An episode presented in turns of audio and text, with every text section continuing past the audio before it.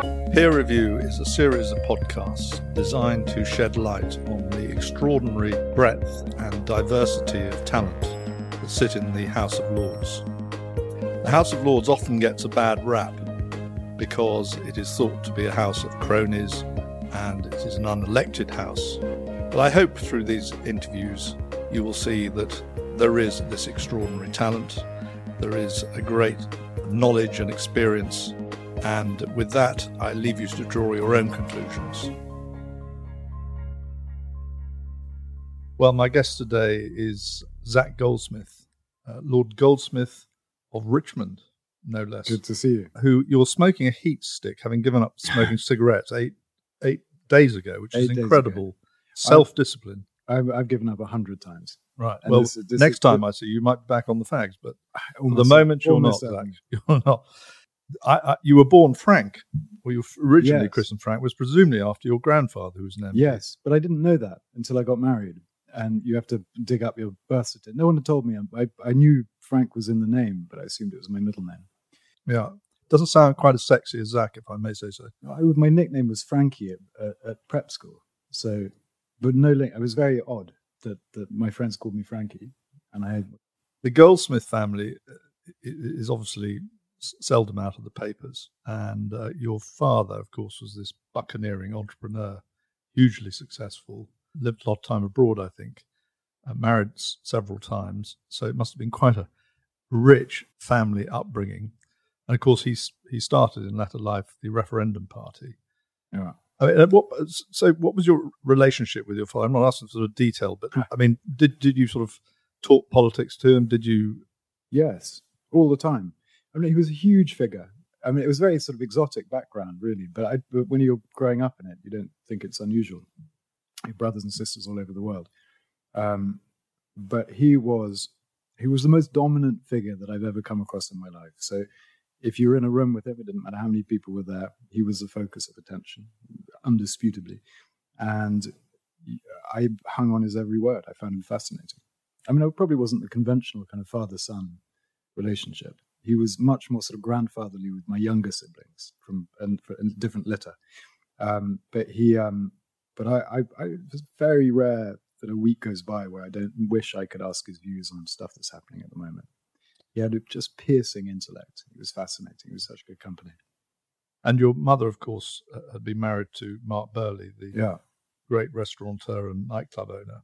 Y- y- You know, you you have a very well known sister who was married to Imran. Imran Khan, the great cricketer, and Ben, of course, a campaigner for wild farming and things like that. Yeah. Uh, it's uh, it must have been quite a, a noisy household when you were brought up. It's, it's always been very noisy. We all eat incredibly quickly because uh, it's like a competition for food.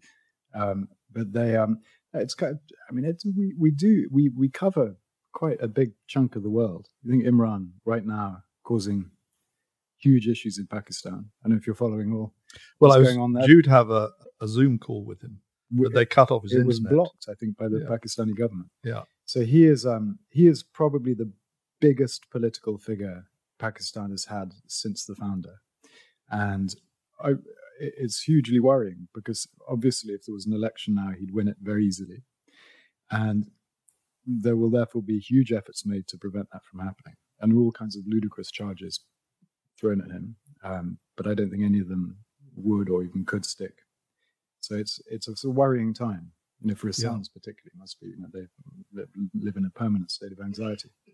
And presumably, you've you've seen him and been in touch with him recently. I haven't seen him for a long time. For I mean, I probably a couple of years. And it's quite ironic now that you are minister for the Commonwealth, so you could. It is within your remit to go and visit Pakistan at any moment. Yes, but I'm kept well away from Pakistani politics. I think the Foreign Office is paralyzed by fear that I might tweet about Imran. So your, your great passion was obviously ecology. You started under the wing of your uncle, really. Yeah, In '97, you became editor of, of, um, the Ecologist, didn't you? yeah. And uh, what I mean, you, you presumably not had a huge amount of journalistic experience. I had none. Uh, but what happened was the magazine collapsed, and the, the then team. My uncle wasn't involved at the time. He'd been pushed out for being too conservative. I think. That's conservative with a small c, presumably. Yes. Um, he it was and the and the team disbanded. The magazine was dropped, I think it was losing a lot of money at the time. And I was supposed to come in as part of a team as the sort of reviews editor or the letters editor. But one by one, the team fell apart, and I was the only one left. It was a battle. We'd find ourselves being threatened with court pretty much every issue. And I remember Monsanto, no longer, Monsanto has been absorbed now yes. into another company. Yeah. But we did one called the Monsanto Files because no one had ever published anything successfully about Monsanto without, you know, they'd have to pulp it or, or, or they'd end up in court and we did the Monsanto files. Well, Monsanto were uh, you should just explain. Monsanto was they were the, the, biggest at the time genetic engineering company. They produced PCBs. They produced Agent Orange, yeah. which we all know about. Agent they, Orange, which is the thing that brought them down. Yes, and they it was a pretty sort of monstrous company. And we had a um, we had um, we did the Monsanto files, and I expected them to come for me, but they never did they went to they they went to the printers who refused to give me the magazine. I ended up having to buy a printing firm for one night in order to print the magazine, hold the liability, and sell it back to them the next day. Money never changed hands, but it meant that I had the liability. Then Smiths and Menzies wouldn't stock it; they were threatened by Monsanto, so we had no shops, no outlets. But at the time, I was selling nothing. I was selling eight thousand copies a month, and we ended up selling well over a million copies of that edition in 14 different languages. Yes, and it was amazing. entirely down to the clumsy uh, activities of Monsanto. And their I mean, bullying, had, bullying behavior. It was just stupid. If they'd completely ignored us, I would have sold 6,000 copies and no one would have blinked. But in the end, it was picked up all over the world. Sort of catapulted the magazine into a prominence that it had never really had. Mm. And so, you loved that time? I Yes, it was exhausting, but I loved it. And, um, and um, sort of amazed that I got through it unscathed.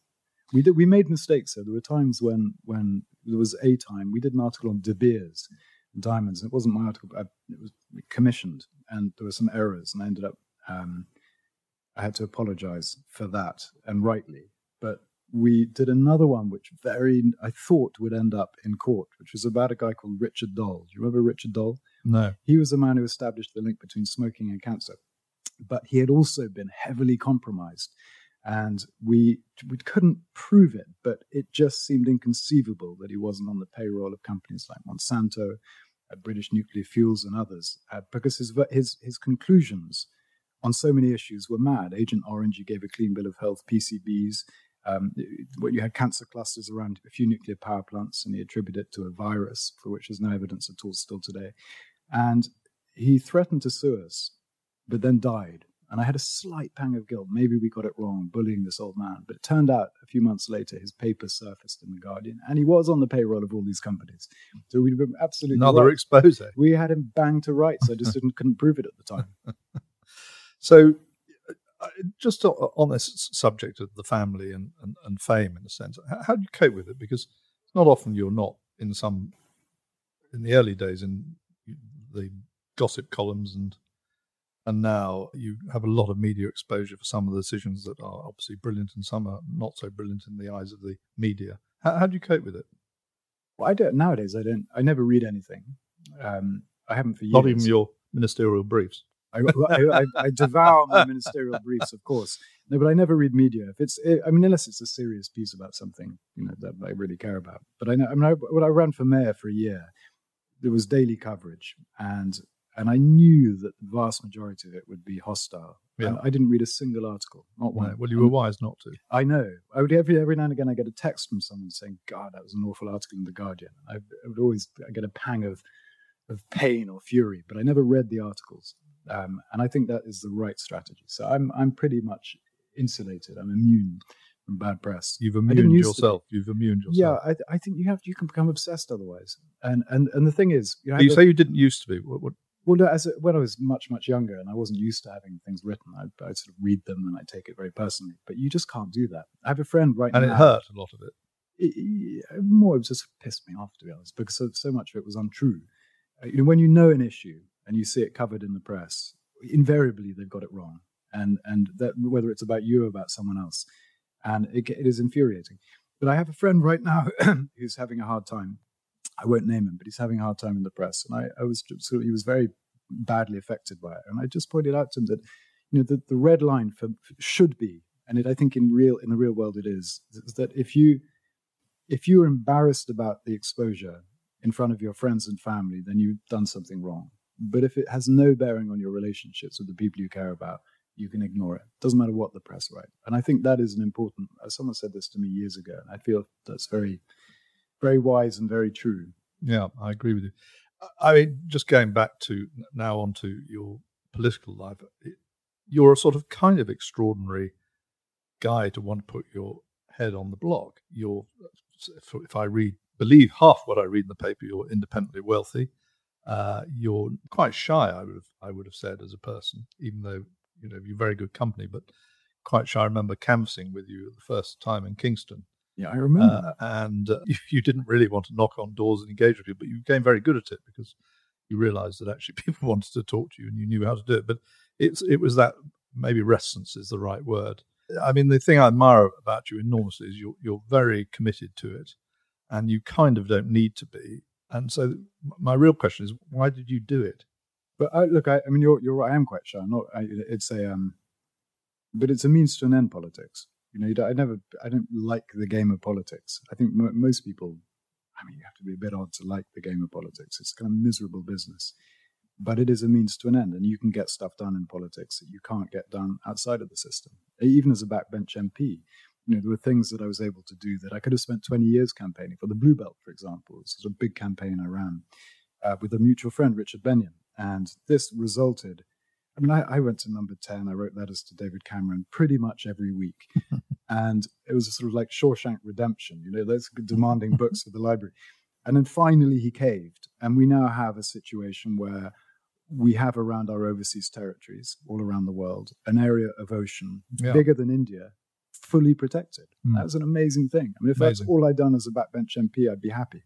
Um, and that's, but there's no way I could have done that from outside of the system. And now, as a minister, I can. but on, on that subject, you'd been very helpful to Cameron before he got into power. You'd been an advisor on these particular yeah. issues, and actually, in truth, I was Minister for Energy and Climate Change at the t- time. You know, Cameron was very committed yeah. to this cause. So you were slightly pushing on open door well, in terms of the prime minister, but not necessarily in terms of the treasury. that that is very true. There was a big gap between the two, as there always is. But he was very good on um, he was good on climate, but he was less good on the natural environment. And this mm. is the problem: is that almost all efforts by governments around the world on what we call the environment is really about carbon.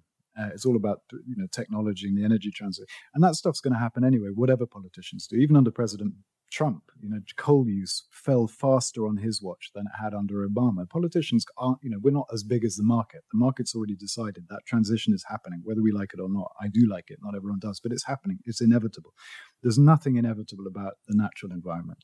You know, the, the Amazon is going to be wiped out. The Congo Basin will be wiped out unless we intervene.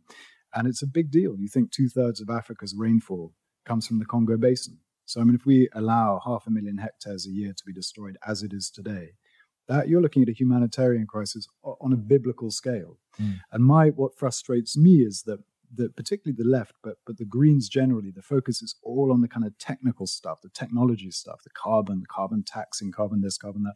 There's very little emphasis on the natural world. But there is no solution, there's no pathway to net zero, there's no solution to climate change or any of the other issues we deal with without the natural world. So that has been my obsession, and that's what and that's the COP. that's the foundation for your uh, beliefs and, your, and everything you everything do. I do. You, there is no. I don't even begin to understand. We're only just understanding the role of the Amazon in providing rainfall for the southern states of America. We haven't. We don't really know. We're just beginning to pick this stuff up. All we know is that it's an incredibly complex system and when you break those systems, you lose the sort of free services that nature provides, and then we're stuffed. And there's no technological substitute for a forest; it just it doesn't exist. And it, it, it just feels to me that it's it's it's left out in a sort of really dumb manner. And I think the one really big thing that we achieved under Boris was at COP26, where we put nature at the heart of the agenda. There'd never been discussions around forests. Can you imagine having a climate conference without talking about forests? It seems insane now. But that is how they'd been every single COP until Boris. And we, we got 90, 145 countries representing 90% of the world's forests committing to end deforestation this decade. And amazingly, we seem to be turning that promise into reality. And you think the Amazon that'll happen? I, I do. I think it's very difficult, but I do, yeah. And I think the UK can take a lot of credit for that. So we're we're putting together, you know, hopefully this year we'll have finished the process. We're putting together big coalitions of support for the different Amazon countries. Uh, by the way, we know it's possible uh, in all these biomes, like in, in the Congo Basin, Gabon, for example. I, we both share a love for Gabon. Hmm. Gabon mm. is a country that has broken the link between logging and deforestation. It's amazing. So they got 10 times more people employed in logging than they had 10 years ago. They got 20 times more revenue for the government from logging than they had 10 years ago. But there is no net deforestation at all. They, they've just banned the export of raw timber. They do it very selectively. I walked through a forest. You know, I, I, I'm definitely not an expert, but I walked through a forest that had been logged twice. And I would never have known it ever had any human interference at all. It had big population of gorillas, it had forest elephants charging around, brimming with life. I would not have known that anyone had been there, let alone the place had been logged twice. Mm. And that's what they've done. And they do it. It's, you know, it's delivered prosperity to a lot of people, a lot of jobs. And if they can do it, anyone can do it. And it just shows what's possible. And the same in South America. You've got Costa Rica that have broken the link between agricultural commodities and deforestation. And of course, these are the smaller countries. These are smaller populated countries. It's yes. really getting stuck in. Well, Costa Rica is not so no, but it, it, it, it's getting stuck in, isn't it, to the the major companies? And I, I admire your championing. But, but but there's not an example of what needs to happen that isn't already happening. That's the point. So it's it's actually not. I think for me, that's that I, makes me feel very optimistic. It is possible. You, you, you were, of course, a minister in the environment, so that must have been a dream job for you. It was under, initially, so I, I, was brought in under Boris, yes. and I had a sort of blank check, and you know probably I um I, I took a lot of shortcuts, which would normally end up having a minister fired, but he had my back, and he you know people that talk about Boris in a very unfair way, in my view. He does care about this stuff. He knows about this stuff. He's quite a newcomer on the climate. As does his wife is that she's very she's very big on animal welfare in particular. Mm-hmm. Boris and, and environment, but Boris, uh, his father was one of the first contributors to the Ecologist magazine. You know, he grew up on this stuff, and you know, so when you have the prior presidents of of Colombia, Ecuador, Panama, Costa Rica asking the UK to to sponsor them to create the biggest ocean reserve in the world, Boris's immediate instinct is yes, whereas most prime ministers would sort of delegate it to another department. They wouldn't really care. So we made that first commitment. We made a tiny financial commitment relative to government spending on aid. It was two million pounds, which in the context no, of nothing. 15 billion a year or something is, is not a lot. But that two, two million resulted within six months in 100 million being committed by people who saw the UK doing it and thought, well, they must have done their due diligence. This yeah. is obviously a real project. And it, it's now happening. And there, there, are hundreds of examples of those kinds of things that I would not have been able to do under any other prime minister. It would have taken months, maybe years to get through the system. But with Boris, we could do it in half an hour. And we did in that instance. We did that in half an hour. And there are many, many other examples like that. Under Liz, it was different. Um, it was very, very Liz different. Truss. Sorry, under Liz Truss, it was very different. She was, you know, she was only there for a short period of time. Um, there was obviously much less enthusiasm for these sorts of issues. I felt that I was really going to have to fight. I wasn't convinced I'd survive for long.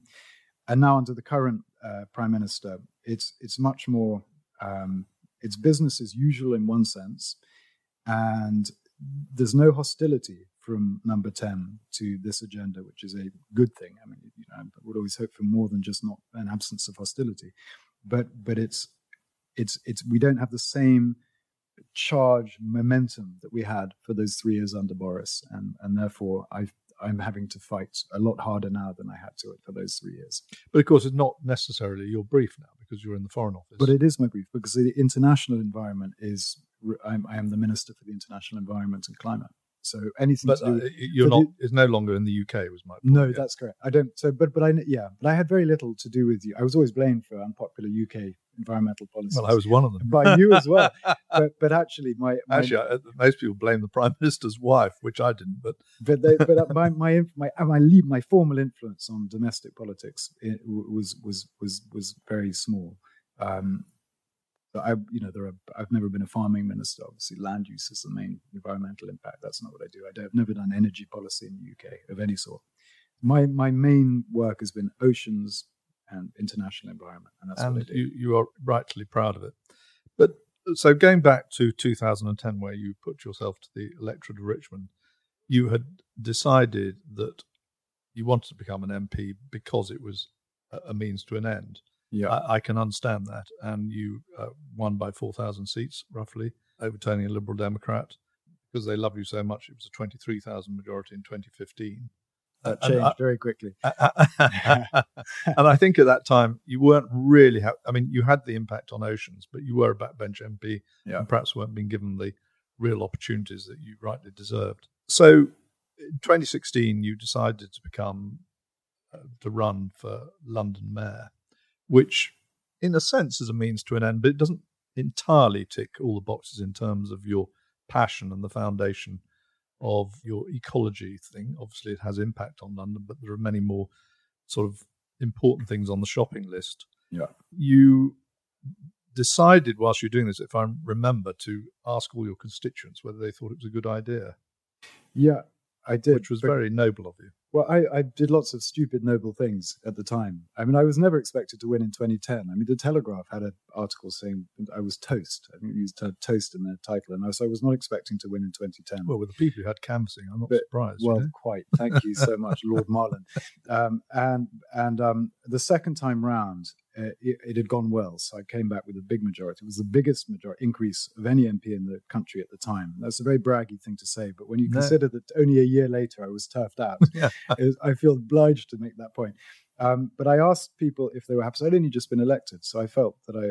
I didn't want people to think I was running away. So I wanted their approval in a referendum to run for mayor, because it would have meant inevitably a year of not paying as much attention to the constituency as I otherwise would. But they said yes, uh, which was good, sort of.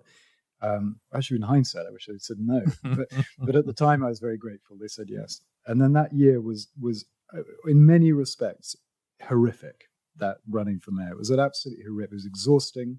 I had a child born halfway through the year. I barely saw him. I was this weirdo who would change his nappy or something at three in the morning. No idea who I was. It was very, very long hours, relentless, and it was. Um, and there were some moments I saw and experienced things that I never otherwise would have done. Some Did you ever think you were going to win? That- no, to be honest. Yeah. I thought there was always a chance, but I never thought I would win. I thought I could win potentially, um, but I lost control of the campaign. I completely lost control. So by the end, Because I couldn't. Lynton was running the Well, I, am not going to blame Lynton. I blame myself. I mean, it was you know I was the candidate, but I um it, it reached a point where I couldn't discuss an issue without the entire interview being dominated by sort of accusations of Islamophobia. Now, those were nonsense allegations, but I couldn't escape them. And if I ask people now, give me one example of something I or anyone in my campaign did or said or hinted at that was Islamophobic. No one can provide a single example. The most they'll say is a, an article in the Mail with a ridiculous title. But as anyone who's ever written an article for a paper knows, you don't choose the article uh, title or the or the picture. In fact, we begged Geordie Greig, the editor at the time, to remove it, but he refused. Uh, annoyingly, he should have changed it. So it was an absurd title. Um, No, I, I remember so- having a and was convers- it- so- conversation with you over, over not when you were running for mayor, but when we went to mall together. You said, Yeah.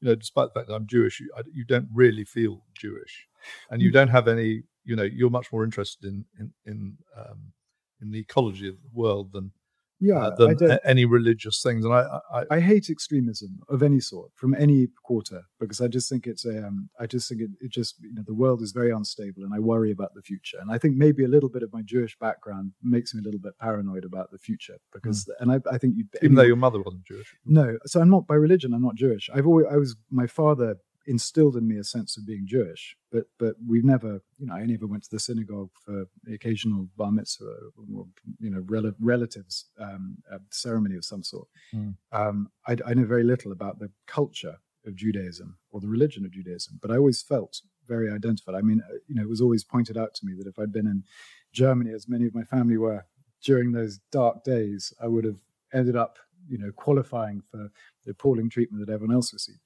Um, so I think that probably does. I think most people who have Jewish elements in their family have a slight paranoia about things getting out of control, unstable, and and I certainly have that.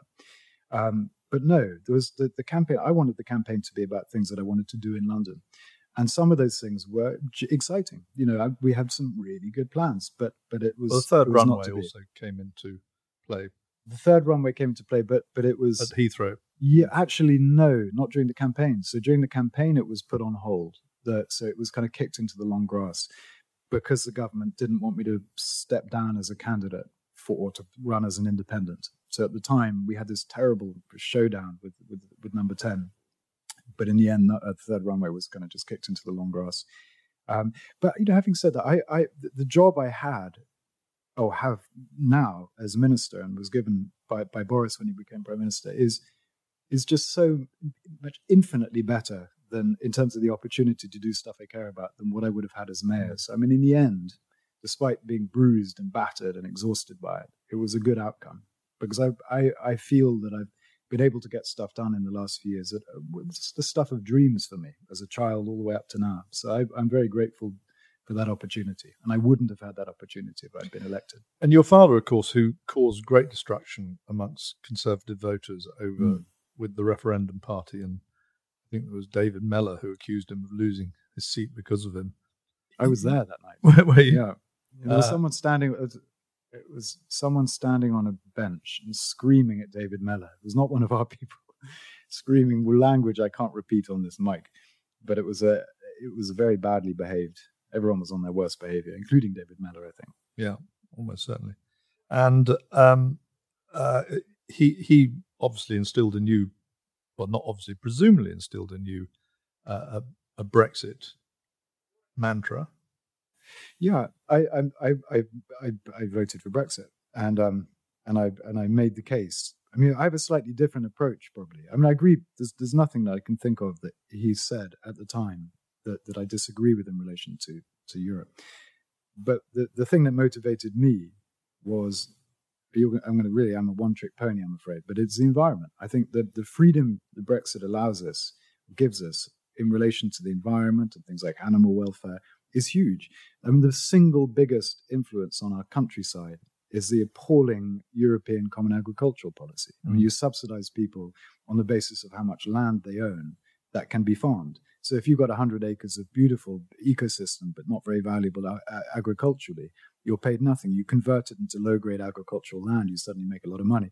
So we were seeing throughout the continent and in this country, good land, good ecological, important land being converted to crap agricultural land and people getting rich off the back of it. It's a world, you literally couldn't design a worse system.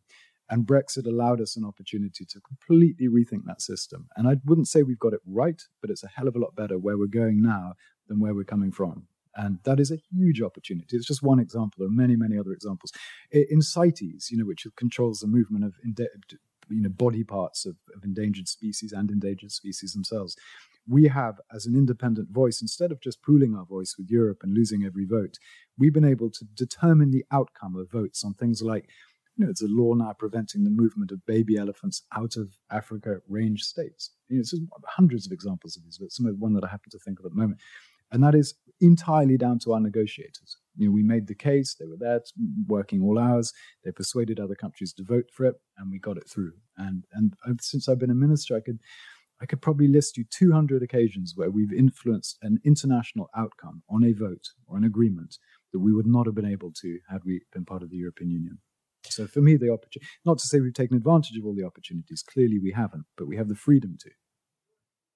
It, there's a danger, of course, that, that the Conservatives might not win the next election. It's not by any means certain. Nothing is certain.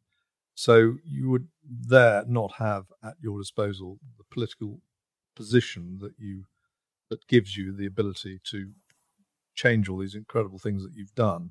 What's life? What would what shape would life take after having the political power? Do you think? But I, I mean, you're I only in your late forties. Yeah, um, I feel a lot older than that. But they, um, I, um, I, I, think you know, a week's holiday, you'll look a lot younger. I'm, com- I am completely committed, one way or another, for as long as I'm able to, to pursuing the same ends, and I'll use whatever means I have available to me. And I, my worry about the the, the, the, a change in government is not so much. I mean, I think on things like climate and so on, the, the, I, I, don't see any backward steps there at all. On the contrary, but I think on you know, Labour while you, you know they they clearly take climate change very seriously, there's no doubting that. They're less strong on the natural environment, is the truth, and that's always been the case. And I am very keen. I will be very keen, should that transition happen, to try and imbue a few champions in the Labour Party as possible with a recognition of that that this stuff matters. So, and of course, you'll be able to do this from the Lords. Yeah, well, uh, exactly. Which is, so, uh, which which is an amazingly privileged pl- platform to have. You can, can, as as you know, as we- both know, you can you can do a lot from the Lords, and, and I will I will use that that seat as well as I can to to take these issues forward, whoever the government is. Well, Zac, it's incredibly kind of you to spare the time. I don't know why you, you've done this. Uh, I really don't. I admire so much that you've put yourself to public scrutiny when you don't need to. It's brilliant of you to come and tell us all about it. Thanks very much. Thank you very much.